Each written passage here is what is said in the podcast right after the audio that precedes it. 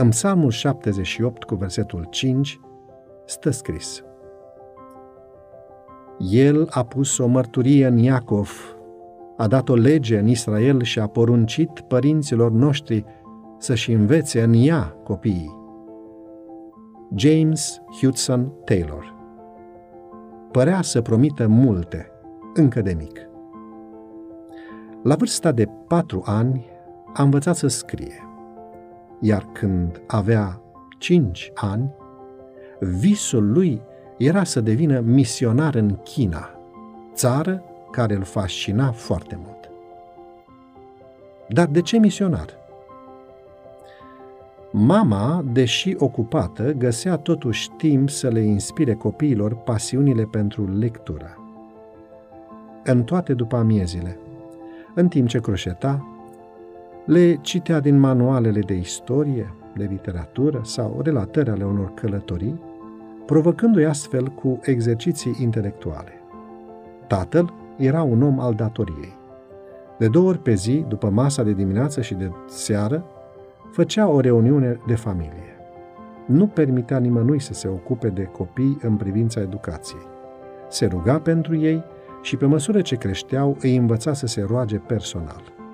Aceste obiceiuri regulate, dar mai ales exemplul părinților, au întipărit de timpuriu în sufletul copiilor însemnătatea pe care o au studiul Bibliei și rugăciunea.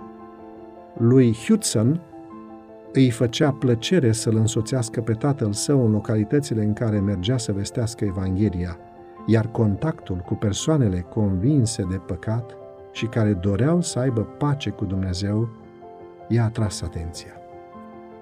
Însă dragostea lui pentru Dumnezeu a fost influențată în mod special în atmosfera binefăcătoare a vieții de familie și de exemplul tatălui și al mamei.